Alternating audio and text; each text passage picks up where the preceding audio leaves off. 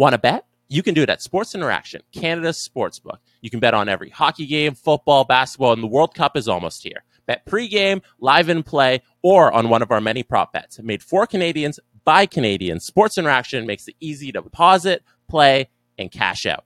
Join now and see all that sports betting has to offer. Head to sportsinteraction.com slash SDPN. That's sportsinteraction.com slash SDPN. Ontario only, 19 plus. Please play responsibly. This is Agent Provocateur with Allan Walsh and Adam Wylde, Powered by Sports Interaction, Canada's Sportsbook. Welcome to another episode of Agent Provocateur. We're going to do something a little different this week. Hello, Adam. Hello, Allan. How are you? I am doing awesome. And uh, a special treat this week. We're going to have Jesse Blake, who is our producer extraordinaire, on camera, involved in the conversation, asking questions and so forth. Jesse, welcome on camera to Yes, Agent Provocateur. yes. Thank you very much, Allan and Adam, for uh, asking me to join. Before the show, Allan's like, why don't you just come on this time and, and talk with us? And I said, all right, I'll, I'll do it. I don't know what I'm going to contribute, but I'm here. Oh yeah, come on, seriously. Come on, No, Jesse. Allan, Allan, I I uh, I have a burning question for you. I know this episode will be released after Halloween, but I do need to know if you were going to be anybody tonight that would scare people. Who would you dress up as? Uh, a couple of Halloweens ago, I brought my old goaltending equipment out of the garage, and I went to a party as a NHL goalie, uh, which turned out to be a Yes. really big mistake because it got really hot wearing all my goalie Oh. gear and walking around a party with my goalie pads on. So, um, uh, without being any more creative, I would default to being a goalie. But I got to say, it was a it was a real mistake. I can imagine. Did it smell like your old goalie equipment? It actually did, and that was a couple of people complained about it, especially my wife. Well, I thought when I said, um, I thought when I said, who would you dress up to scare people? Uh, I would set you up perfectly for Gary Bettman, but I guess that's a missed opportunity. um, I hope, uh, I have a good we have a good friend of ours who actually lives across the street from us, who had a Halloween costume party uh, Friday night, and I was going with my wife uh, to the party, and unfortunately, I had to send my regrets because I went to Columbus instead to see uh, noted client David Jiříček play his first NHL game. yes. and- and yeah. my- okay. That deserves wife- another round of There we applause. Can we just say? Yeah. And- yeah, baby. and my so wife- happy for him. so happy. And my wife ended up going as a bee by herself. and she was and she was buzzing. She was buzzing, but she was there solo. Amazing. So, so uh, I guess that's sort of the first question is is you know David. We had him on the show before he was even drafted. You know, we got to hang out and meet his dad at the draft uh, behind the scenes, which was very very cool. He's a nice man. And uh, what's it like for you? Obviously, David is very specific. What's it like for you watching a client take that first step onto the ice, usually alone in warm up, and play their first game? Well, well, you know, you you think of the momentousness of the moment and how uh, players and families have been living and dreaming about this moment their whole lives up until they take that first step out onto the ice. And uh, a couple of uh, things really stand out for me. Uh, I vividly recall uh, spending the night before his first NHL game with Jonathan Huberdeau. And we talked about it briefly when we had him on as a guest. Uh, his parents had set up a camper at a campsite, and uh, we all went for dinner. We went back to the campsite, and uh, we're just sitting there outside in Florida. It was a warm evening. Everybody's in shorts, and uh, I was going to drive uh, Joe back to the hotel.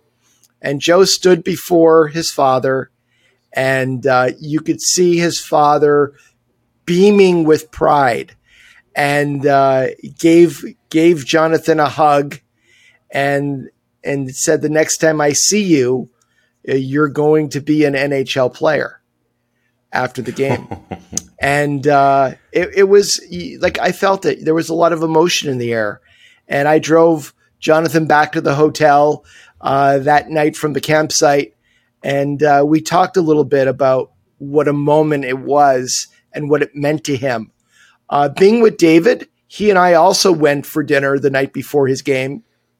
And what struck me about him in particular was he wasn't feeling any nervousness or butterflies at all. He was really, he understood what it meant and it was momentous and, and it was momentous for his family. But sometimes you get a sense that the players are feeling the, the nerves start the day before the game. And he was just really, hey, it'll be just like preseason. You know, I played a couple of preseason games and it's fine. I got this. There was a real, not cockiness, but confidence in, hey, I'm going to go out there and I'm going to have fun playing the game. And I thought that was really cool. Can I ask a question about something that happened pregame, like when you were talking to David beforehand? Sure. Because we've been seeing something pop up online recently from your social medias and that's a couple of your clients wearing hats that say noted Allan Walsh client. How does the conversation go when you ask Marc Andre Fleury and David Jiricek to throw on the noted Allan Walsh client hat and take a picture with it? Well, actually, here's what's going on. Um, I'm getting clients texting me, I got to get a hat. I got to get a, I got to get a t-shirt. and and I'm busy, you know, uh, filling out uh, FedEx envelopes and having them uh, sent out to guys all over the place. so um, I was I was in Minnesota, and uh, Marc Andre Fleury and his family and I went for dinner the night before the game, and uh, after uh, after dinner. Um, Marc's like, "Hey, let's take a picture," and he, he had the hat and he put the hat on and uh, we had a good laugh as we uh, took uh, a couple of selfies and took some other pictures. So um, that was uh, that was fun. I was sitting with David in the hotel lobby, and uh, and David just kind of grabbed the hat and put it on, and he's like, "Here, take my picture."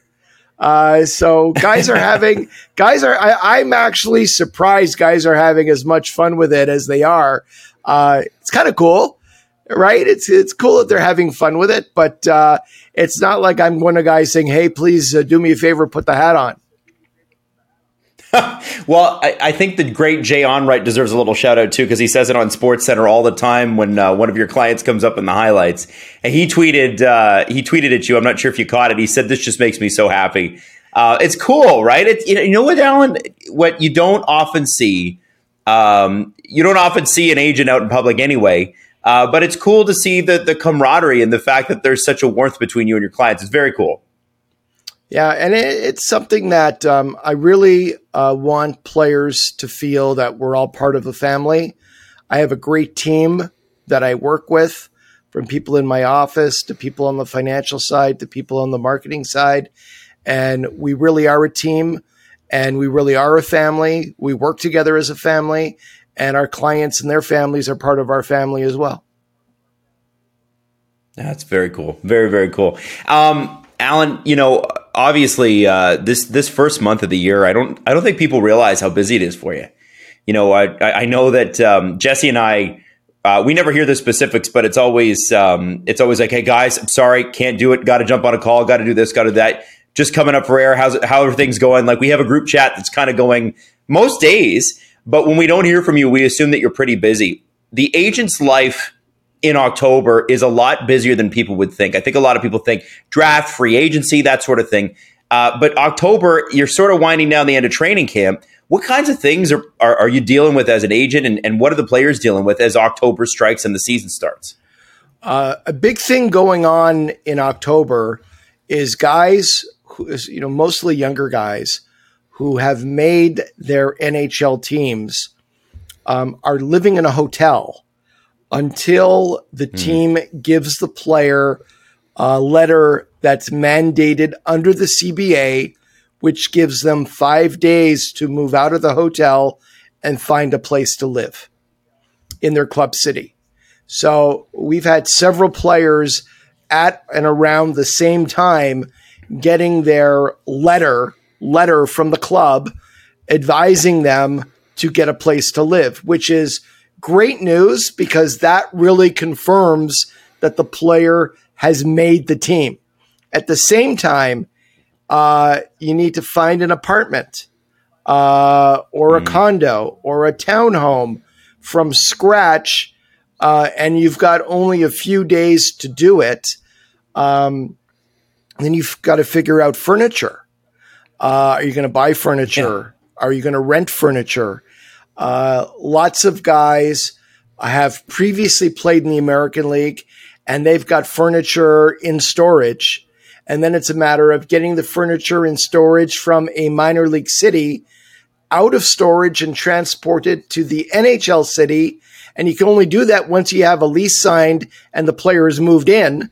And it all has to be coordinated and executed almost perfectly, or you've got some nightmares on your hands. Plus, you know, some players are like, I got to find a place to live and we're going on the road for six days. So you've got to navigate around the player schedule and keeping in mind that the most important things are the games.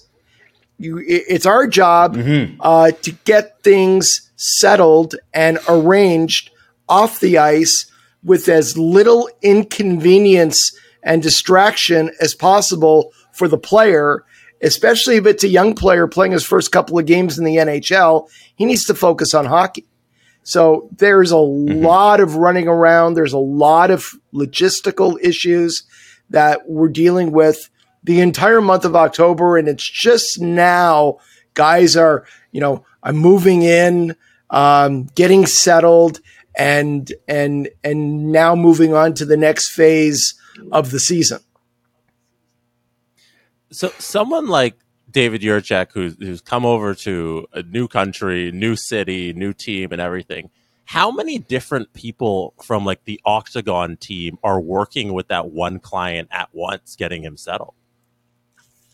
He's in regular contact with about five or six people on on our team, and um, and and, Wow. and that's and that's great because everybody has a different role, and uh, you know there's there's one person's role is to get David um, set up financially, and that means getting the bank accounts open, getting the direct deposit letter signed and over to the club so they know where to send his money.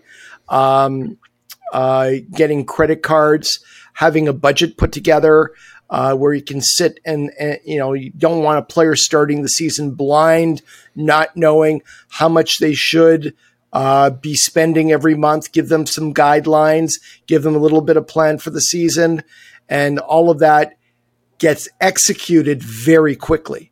So those are a lot, and and there's five or six people involved from um, helping to find an apartment to getting the financial stuff settled to um, doing some other things with the player off ice. Uh, sometimes uh, we're looking to get a car, uh, and how is the best way to do it? Uh, sometimes we make deals with dealerships um, off the books for one year. Uh, where a player will just pick up a car at the beginning of the season and drop it off at the end of the season. Uh, but that takes time and work to get that done as well. So those are the kind of things that we're constantly working on uh, that people never hear about, never see, and and really Yeah. don't even don't even think about in in managing Yeah, an- that's what's uh, prof- fascinating. professional athletes day to day. Yeah. when you have a player like um, you know you had some major players in the news uh, uh, this summer just great great big contract extensions and trades and that sort of thing like a player like jonathan huberdeau for instance who who you know has a family or marc andre fleury who has a family um, and they're and they're later on in their career right it's they're they're not worried about the letter from the team saying they made it the contract and the skill level they've already proven themselves but they've moved um, what kind of challenges it d- does it present when, in, in Huberdeau's case, for instance, and I'm not asking for specifics, um, what kind of challenges does it present when a te- player's been with a team for a long, long time and they're adjusting to a new city, new culture, new head coach, new lineups? Um, how, how does that work for you, and what what part do you play in that? Sure, there's all of that, but then getting behind the scenes, um, there's uh, putting a house on the market in Florida. There's looking mm. for a new home in Calgary uh, for the long term. Um, it's it's very rare to be able to move into a city and to buy a house and move in right away. I mean, there's a process that needs to take place. So there's finding short term housing with an eye towards long term housing. You know, what are you going to do with the cars? Um, the um, the Ferrari was uh, not going to be shipped to Calgary um, because of the weather, and then there's figuring figuring out what we're uh, going to do with it, and then uh, figuring out, uh, you know, just getting uh, you know bigger cars, safer cars for winter, so to speak. So logistically, uh, you, you, know, Jonathan doesn't have any kids, but Marc Andre Fleury has three kids, and schools are uh, very important uh, to to the Fleury family. And uh, uh, in, in, this case, Mark and his wife spent a good deal of time uh, seeking out and searching for the right schools for their kids in Minnesota, and and that was a a process for them. So those are the kind of things that you're really thinking about. The player is going to handle the adjustment to the new city and and meeting and getting to know new teammates and uh, integrating within the team and building relationships with um, the head coach and the coaching staff. Uh, I build relationships with the PR staff and the marketing staff of the club and work closely with them on how they're going to market the player, what they're looking for. In Jonathan Huberdeau's case, um, he said to me from literally from the moment he signed uh, the contract, he said, You know me, Allan. I want to be involved in the community where I'm playing and I want to give back. So we uh, engaged with uh, Calgary's PR and marketing people and came up with the idea of a of a suite in the Saddledome, um, and uh, and and it's been uh, uh, marked as Jonathan's that he um, gives to the community. It's earmarked for underprivileged and under underserved kids in the community who can uh, come to games and experience what it's like to to be at a game in a suite uh, with their with their friends, and and that's uh, a remarkably rewarding experience uh, and something that was very important for Jonathan to do, amongst other things that he's going to be involved in that will be rolled out within the community in Calgary, because he made it very clear this is top of my agenda of what I want to do, and he's jumped right in to do that. Uh, and and I think that's a wonderful example to set uh, for other players. Uh, mm-hmm. it shows leadership, and it shows a sincerity uh, of uh, and humbleness of understanding what it means to be a successful NHL player and be fortunate enough to make a lot of money and feel uh, an obligation uh, to give back to his community. I um, I think the next time we have Hubie on, we're going to have to ask him where that Ferrari ended up, though. uh, I have to tell you, you know, when I lived in Calgary, he made a good decision. When I lived in Calgary, I was young and stupid, and I was doing a morning show. And I had just made enough money to get rid of my old Subaru, which was rusting out. Uh, but Subaru was amazing in the snow. And I decided on a rear wheel drive Nissan 350Z. And it was used and it was a little beat up but it was fast. And I thought, man, I'm going to be such a cool guy. And I got it in the spring when the snow had stopped. And by January, I regretted my decision very much. Uh, so even with the snow tires, so I think he made the right decision not having the sports car. Uh, I can remember several full 360 spinouts, but I was going to work so early that I never hit anything. Thank goodness. um, he's. Uh, I, I, think uh, it's also pretty cool, Allan, to see how quickly some of that stuff comes together. Because right, like he just got there, right? He would have spent the summer preparing for this, but we've seen the initiatives already start, like the like the box you were talking about. It's very very cool. Um, you know, I think I think um, something that's come up, and, and if if if you're Leafs fans, you know, if you're listening to this, you're a Leaf fan, you know exactly what we're talking about here. Dallas fans experienced it this week, and it's the fact that um, if one thing goes wrong, because the cap hasn't gone up in such a long time here, like really gone up significantly, um, you're going to be in trouble in terms of trying to replace injured players. And so this week we found out, at least thus far as of this recording, Jake Oettinger is injured in Dallas, and Anton Khudobin, who is the next best goalie in the Stars organization, cannot come up because they don't have the room under the cap to bring him up, which keeps an NHL caliber player out of the league. And I was curious, Allan, obviously, we know you're not a fan of the hard cap system, but is there, even under the hard cap system, a way around something like this? Well, the only way around it would be if if the injured player were put on LTI, which would mm-hmm. uh, take the player out of action for a minimum of uh, 24, uh, 24 days, calendar days would be the quickest uh, the player can come off LTI. So if a player is injured and goes on IR and not LTI, not long term injury, um, that player still counts against the cap. And uh, that's the, the the window where players could get uh, teams could get into a lot of trouble, and and we've seen in the past teams forced to play um, with uh, you know 16 players, 17 players because they don't have the cap space to yes. call up anybody to to add to the lineup. Uh, and it's it's one of the many many reasons uh, I think uh, Gary's triple hard cap uh, system is uh, the worst system, uh, not just for players. People will roll their eyes and say there is another greedy agent just looking for more money for his players and bigger commissions, and that's why Allan Walsh. You know, it's no secret I'm an agent.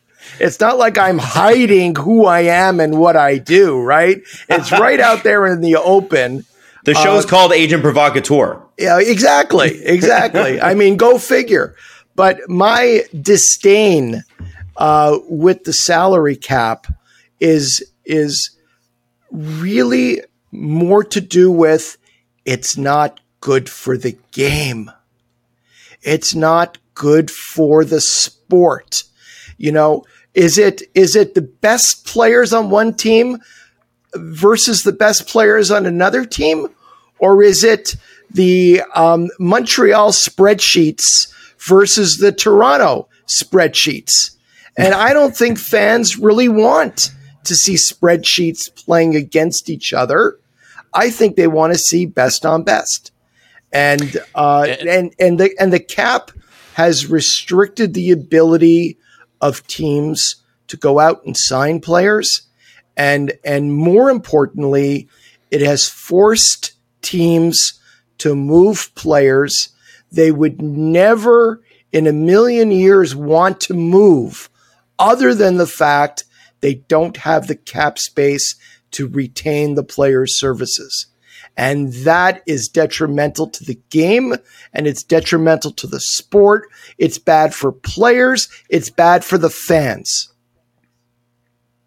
Jesse, go ahead. And the NHL seems to understand your point when it comes to the playoffs because they take off the salary cap and you're allowed to field whatever roster you want because they want best on best. So they would never restrict that for its most important part of the year, the playoffs. But for some reason, they refuse to not take that philosophy that they've let out, they've put out for the playoffs, and not put that over also to the regular season. And the solution, it, it, it's right in front of their noses.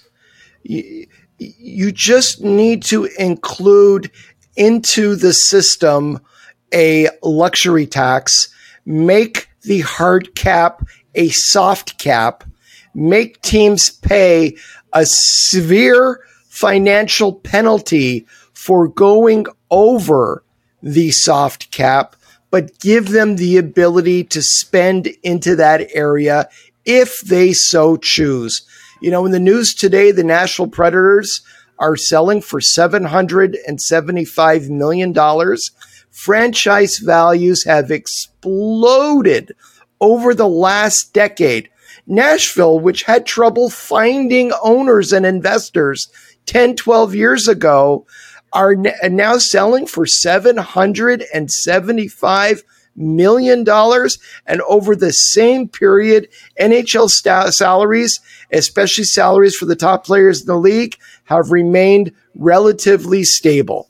That's wrong. That's wrong for a whole host of reasons. All of these, all of these avowed capitalists who made their fortunes, right, by being capitalists, all of a sudden become communists when it comes to paying their players. Uh, it's a remarkable transformation that blows me away every time I see it. Well, it's it's the duality of man, Allan. It's uh,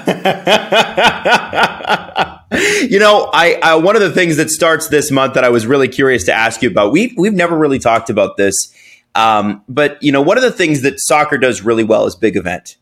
And they do it extremely well in, in the way that they'll let their players go. It doesn't matter what the league is, the EPL, La Liga, uh, the Italian Super League, eh, eh, eh, Bundesliga, whoever, wherever you are, they're going to let your players go and play for the national team, yeah. despite what their schedule is, right?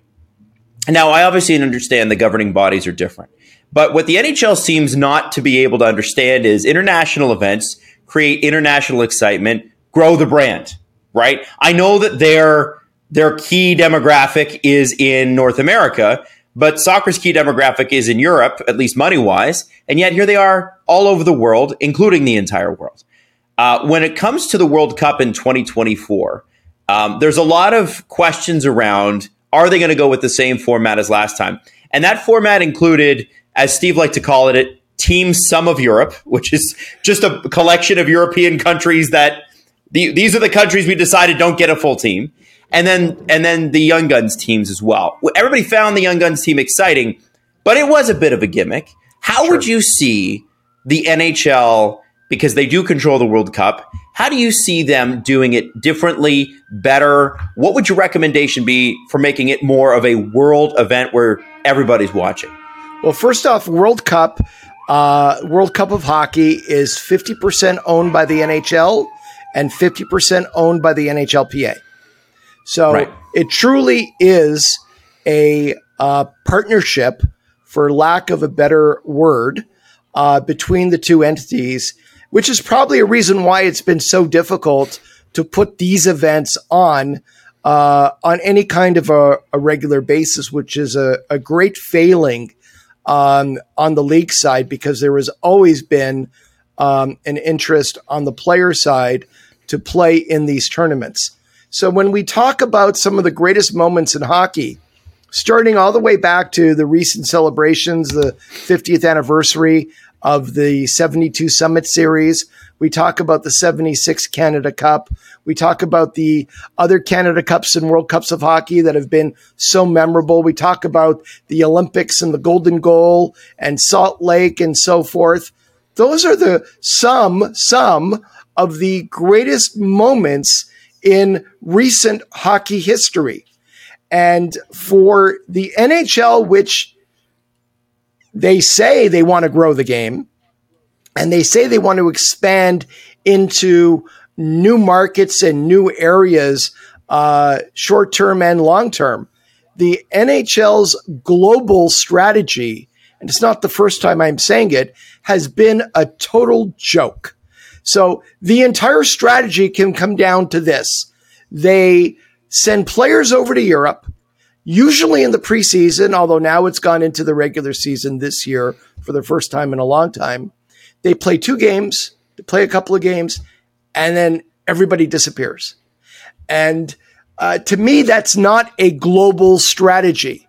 You generate a little bit of interest and then you're gone. Uh, there need to, there, should have been and there needed to be a lot more work done in that regard to truly generate the kind of interest that could exist in some of the major European cities like London, like Berlin, like Paris, um, and, and, and not just traditional hockey cities, but move out beyond that. So, so you've got this entity called the World Cup of Hockey. What do you do with it? Let's do it once a decade instead of every, I mean, the schedule should be Olympics every four years and every two years, midterm to the Olympics, a World Cup of Hockey, and Olympics and World Cup, year two and year four. You shut the league down in February for three weeks and you play a tournament, a best on best tournament. And that is going to generate a ton of interest around the players. And it's the players that are the product and it's the players that will sell the game. And if you don't believe me, go look at the NBA. The NBA has grown exponentially into the stratosphere revenue wise by selling superstars. That's what mm-hmm. they market the game around. And that initiative came from the league because they figured it out. They figured it out that you need to use your superstars to sell the game. And the attitude, the attitude at NHL New York to this day is we're going to sell the logos. We're going to sell Toronto Maple Leafs, New York Rangers, Boston Bruins, Chicago Blackhawks. That's what we're going to sell. That's what we're going to market around. We're not going to market around our young stars. We're not going to market around our established stars. We're going to market around the teams and the logos. And, and that philosophy is a failed strategy. They can keep doing it and it's not going to work. You've got some of the most compelling personalities, some of the most compelling characters in the game. And everything the league has done for decades has been to suppress that, to encourage, first create, and then encourage a culture that anyone who expresses any form of individuality who might have an interest in fashion, an interest in music, an interest in, in doing whatever it's it's suppressed. It's hey, don't do that. Don't put yourself above the team because that goes against the culture. And everybody's going to get angry if you're one of those guys. Whereas in the other sports, it's embraced and promoted. Um, and people find that compelling. I know players and I know many of them have some of the most incredible stories and, and some of the most incredible and varied interest in different things. And it doesn't come out because they don't want to tell those stories. Now, in fairness, it is incrementally getting a little better, mm-hmm. but there is still very much that attitude from many of the suits in NHL New York that no, no, no, no, no. We don't want to create superstars. And you know why? They don't, it's control. They don't want players to have any power. They want to maintain all the control and all the power in their hands. And many of the players don't grasp how deep and how desperate the league is on maintaining that control over the players. They just don't grasp it. Um, because players are living their lives day to day with one goal win games, play their best, and they're very focused on maximizing performance. And they've got you know nutrition and and mental preparation and skills preparation and all these other things that are going into you know being their best uh, and and maximizing their opportunities it's it's it's hard to carve out that other piece as a priority when it's so discouraged by so many forces on the league side. So You've got this incredible opportunity called the World Cup of Hockey that could have been played and should have been played every two, every four years in off Olympic years on the two year. It should have been played all this time, all this time. And, and we had one in 2012 and one in 2016. And that's it. And now 2024, it's going to be eight years between World Cups. I mean, that's astonishing. That's astonishing. The opportunity lost all those years to put on a best on best tournament. There are players today, stars of the NHL, who have never had the opportunity to suit up after the World Juniors and play for their country in a best on best. They've never been given that opportunity. You, you, know, and if, and if it doesn't happen in 2024, it looks like it is, it's a go. But if it doesn't, imagine a whole generation of stars may lose that chance to play against best on best from different countries. So Connor McDavid's never worn a, a Canadian jersey as a as a pro. No, ever. Ever. No, mm-hmm. no. Uh, he was and a people, young gun. Nat and, Matthews never worn Team USA, and people think that's okay. People don't think that's crazy. They're like, "Hey, he's never, never, I've never done it. Oh, okay, like, big deal." If if you're if you're thinking about growing the game and having all eyes, I, and and you know, here's what happens: people become enthralled with a player's personality, persona. Um, uh, maybe it's what he stands for, maybe it's what his interests are, where there's an aligning of an interest. And now it's like, I'm going to follow that guy because I like that. I'm a fan of that guy. And that player is now bringing new fans into the sport. And that's how the NBA grew their game exponentially year over year over year. And I've talked about it many times, but go back to 1994, 95, the year the New York Rangers won the cup and and then Gary felt like it was the perfect time to come back after the New York Rangers finally won the cup and shut the league down for half a year with his first of three lockouts, um, and killed all the momentum. At that time, the NHL was poised to overtake the NBA in revenue and interest across the United States. There was the big Sports Illustrated um, cover story the NHL is hot and the NBA is not. The cover of Sports Illustrated in 1994 and he blew it. And it and it damaged the game of hockey. It damaged the NHL's bottom line numbers for a decade. And and and in and in, in, in my opinion the NHL has never recovered from it. Because now you sit back and look at where the NBA is today, and the NHL is roughly half half of the business of what the NBA is today. And and for that, and for that remarkable accomplishment, let's put him in the Hall of Fame. Don't forget the extension. Um, Jesse, to, to expand on that point, wasn't there? I think at NBA uh, in in at Raptors game, there was two or three players born in Africa for the first time ever. Yeah, you know that yeah. was a pretty pretty significant thing. It just shows the global sort of uh, way that the NBA has gone. Mm-hmm. And obviously, you know, there's challenges with with climate and that sort of thing in the NHL, but you can build arenas anywhere.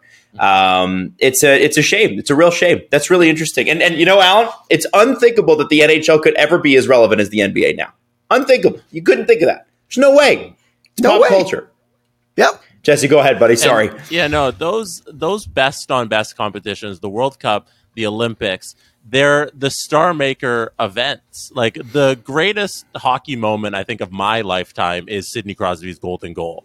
That didn't happen during an NHL game. That was during the Olympics. And like I still vividly remember TJ Oshie uh, in the Olympics when he was doing the shootout for the Americans, and they kept sending Oshie back out there, and he had like five shots in a row. And that's another star making scenario. And the fact that the NHL refuses to go to the Olympics like they did last year or put on the World Cup it, it, they're really missing out on these opportunities. And I guess they're actively trying to not have these opportunities where these players can grow into superstars and have these moments on an international stage with a Canada jersey on or with America jersey on and truly like cement their their hockey legacy with these cool events that are best on best. But they're choosing not to do it mm-hmm. Um, they, they, are in, in in fairness though there were some ulterior financial reasons um, that revolved around the Olympics decision in 2018 and uh, mm-hmm. and and that had to do really with a recalcitrant IOC that um, uh, no longer wanted to pay player expenses to bring all the players over, um, and it costs a fortune to do that. Um, mm-hmm. They also refused to allow any uh, any licensing of the of the actual highlights and clips of games for the NHL. NHL could not take a clip of an NHL player scoring a goal in the Olympics and put it on their website.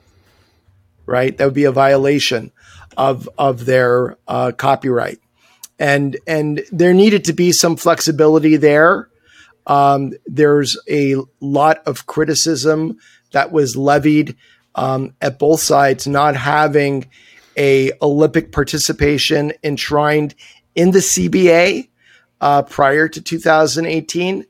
Um, there's you could have opinions one way or the other. Uh, the bottom line is there really wasn't an intent from Gary Bettman and the owners to find a way through negotiations to get the players to the Olympics in 2018. And that was what really the the issue was. Yes, there were a lot of areas that needed to be negotiated and a lot of work that needed to be done, but they weren't willing to do it, and that's why the players didn't right. go. And um, and and there are still a lot of very uh, angry players over the fact they were denied the opportunity to play that year. And it's still an issue that the guys who are still in the league right now bring up on a on a regular basis. It's still um, they're, they're still very angry that they didn't get that opportunity to play in in that tournament.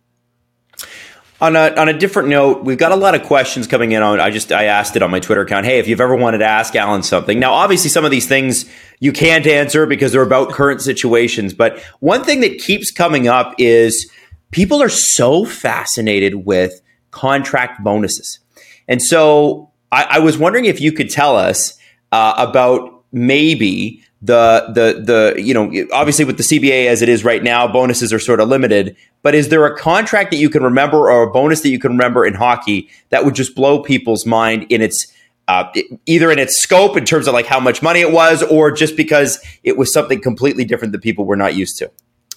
Well, um, I'd have to go all the way back to the the the, the good old days when um, I wasn't an agent, but I was. Um, uh, my first partner when I first became an agent in 1995 was a gentleman by the name of David Schatia.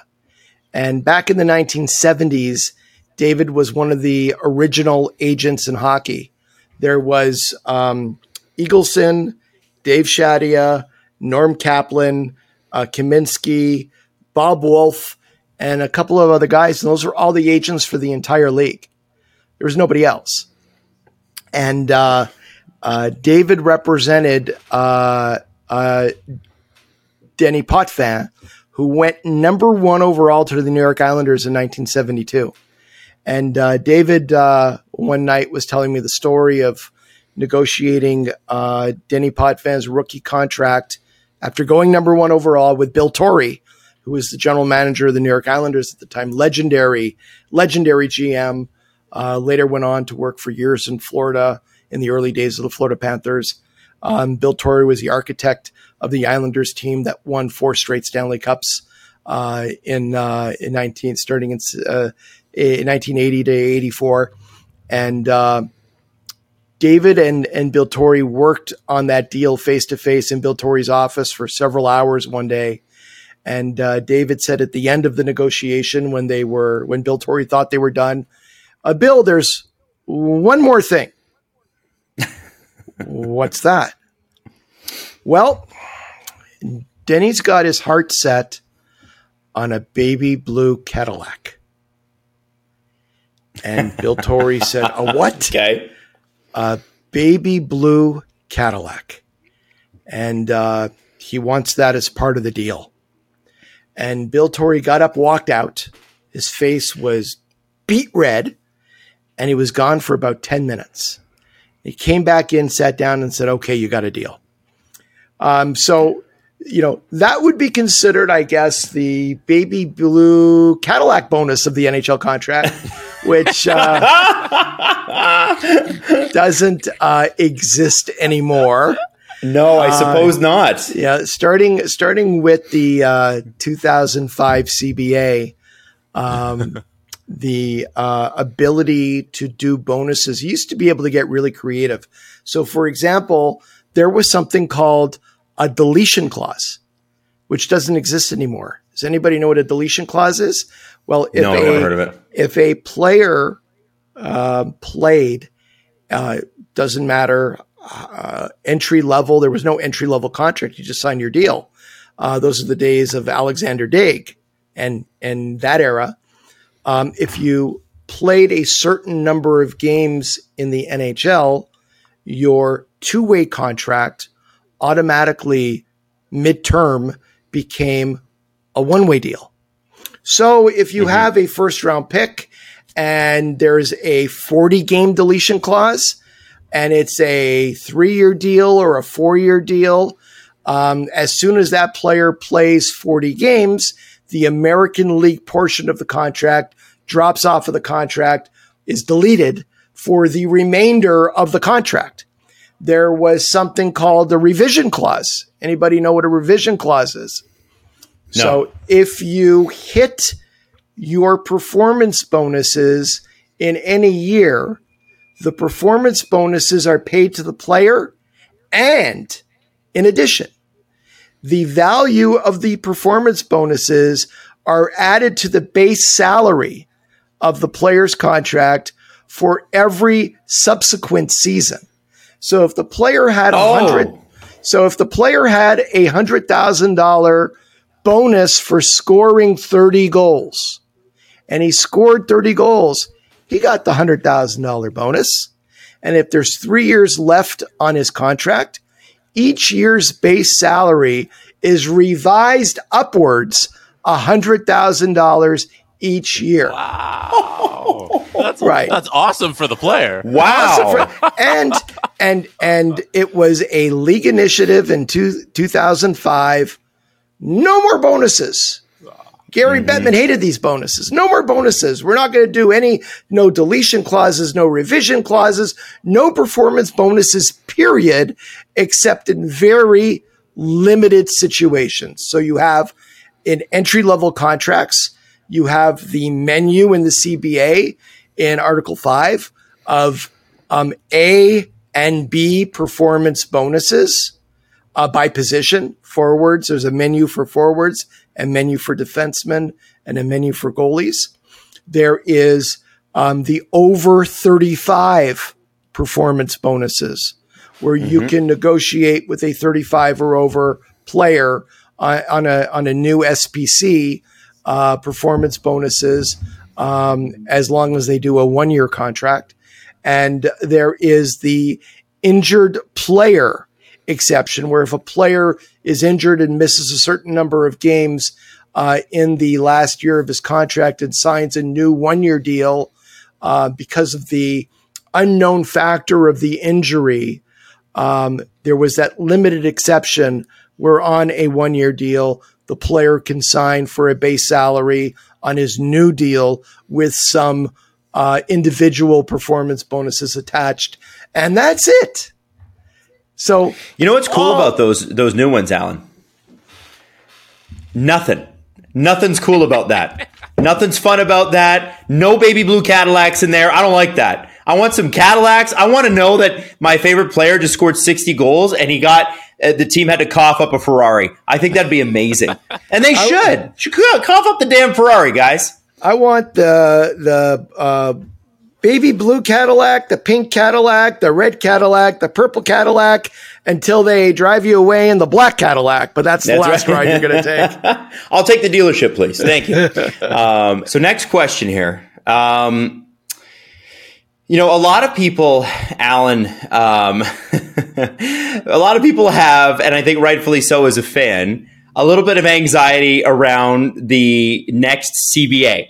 And I know it's four years away, but somebody did ask, and I think it's important that you mention it. You've talked about it before. They're asking what the likeliness of a lockout is the next time the CBA expires. What do you percentage give it?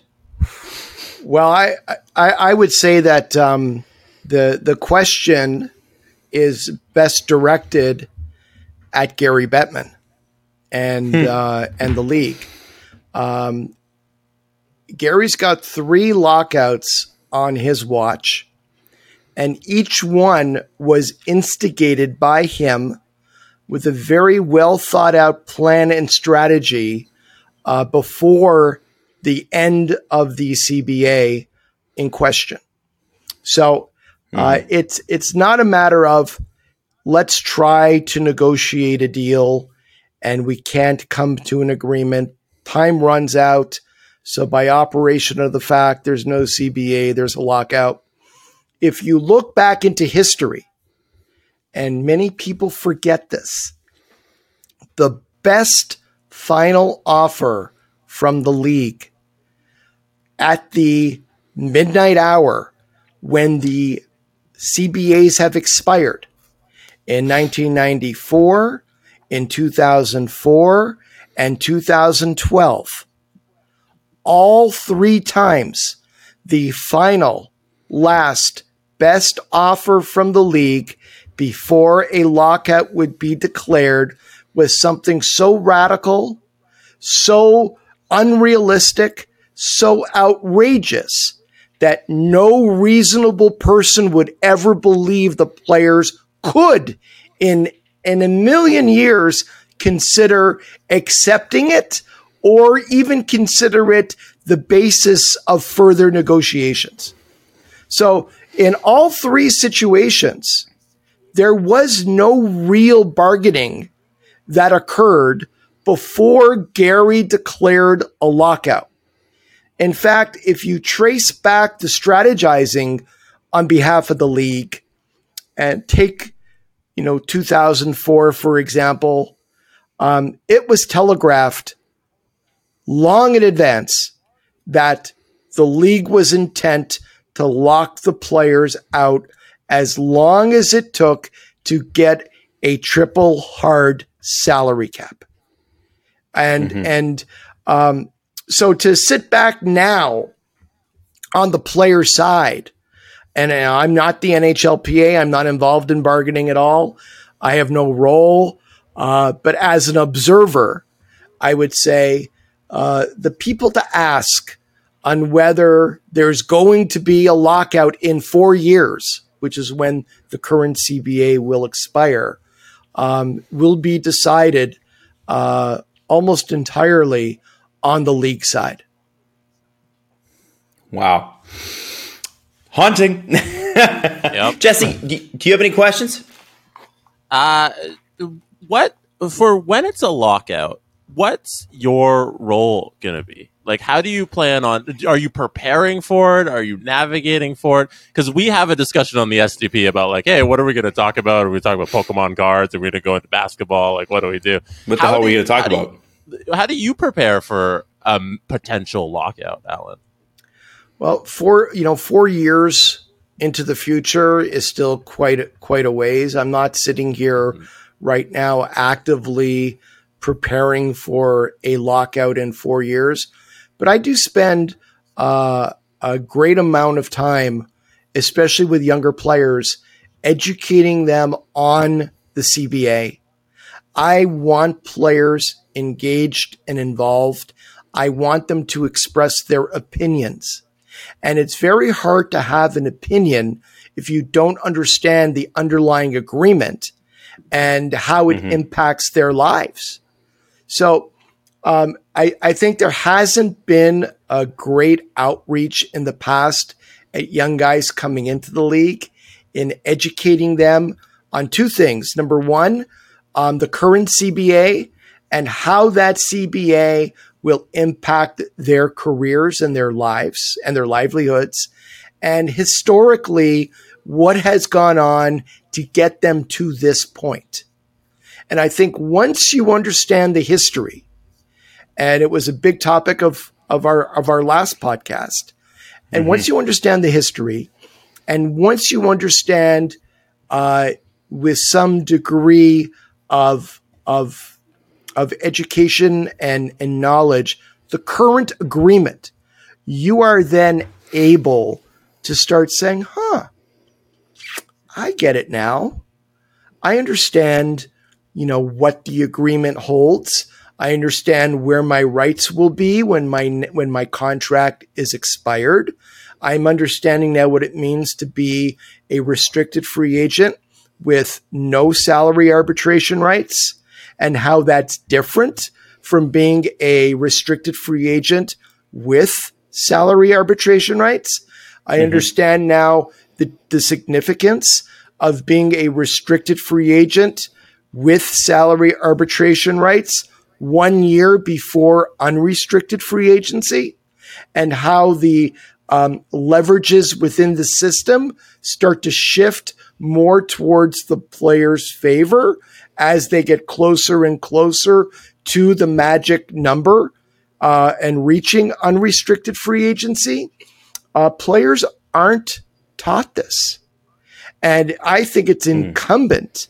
on the agent more than anyone else to make sure uh, the players he represents understand every step of the process, um, how their rights are impacted, what their rights are, and uh, give some history as to how they got here. I had a player say to me the other day, um, we were just sitting around having a cup of coffee together. How um, how did we get to free agency at uh, 25? If if uh, if if a player is in the league at 18, and how did we get to free agency at 27? And uh, how did we get to free agency period? And I actually sat there and like rolled up my sleeves and says, okay, here we go. Let's talk about antitru- antitrust law. Let's talk about Curt Flood. Let's talk about the reserve clause. And, and they're sitting there with their eyes wide going, you mean there was no free agency? Nope. Can you imagine a system where the player owns your rights forever? Forever. Your rights were a series of option contracts that got exercised by the team in perpetuity if you didn't negotiate a new deal with that team. And there was no such thing as ever becoming a free agent and having the option to acquire your market value somewhere else. Didn't exist. And it didn't exist mm. for a very, very long time. Um, and, and, wow. and how it came about. And, and players are t- today, especially young players, they're hungry for that information. They just need somebody to teach it to them, right? And you're not you're you're not teaching them anything that isn't factually and historically accurate. You know, you're just saying this is a fact. This is the way it was. This was the system. The NHL had a reserve clause until the mid 1970s. Um, the NHL was involved in litigation uh, in in federal court in the United States where players had sued to get rid of the reserve clause. And and there's a whole host of things that occurred throughout the 70s and 80s that gave way finally to the Great Awakening, uh, which was the ascendancy of Bob Goodenow to the uh, executive directorship of the NHLPA and how that changed everything. Players are hungry for that information, but they have to be taught it. They have to be taught it by somebody. You know, whether it's the NHLPA, whether it's agents, um, somebody needs to be letting players know the history of, of what occurred and also explaining to them in great detail how their rights and leverages within the system will be dictated by um, the their status each time their contract comes to a comes to an end. There it is. If only there was a podcast that explained all of these things. It's just a shame. I, I wish somebody would just do that. I don't know. I was sitting on a beach minding my own fucking business, and you called me. So here we are. Allan, thank you so much for today's show. It's kind of been fun to Jesse and I to be able to pepper you with questions, and uh, we know that there's some special guests coming up that people are going to be very excited about. But um, uh, for now, thanks for the show, and uh, we'll see you next time. Okay. You got it. Thanks for everything, guys. Hope you enjoyed it, and uh, stay tuned for another episode of Agent Provocateur coming at you next week. This has been Agent Provocateur with Allan Walsh and Adam Wylde. Powered by Sports Interaction, Canada's Sportsbook. Follow Allan Walsh on Twitter at Walshay. Subscribe wherever you get your podcasts by searching Agent Provocateur and hitting the subscribe button. YouTube.com slash SDPN.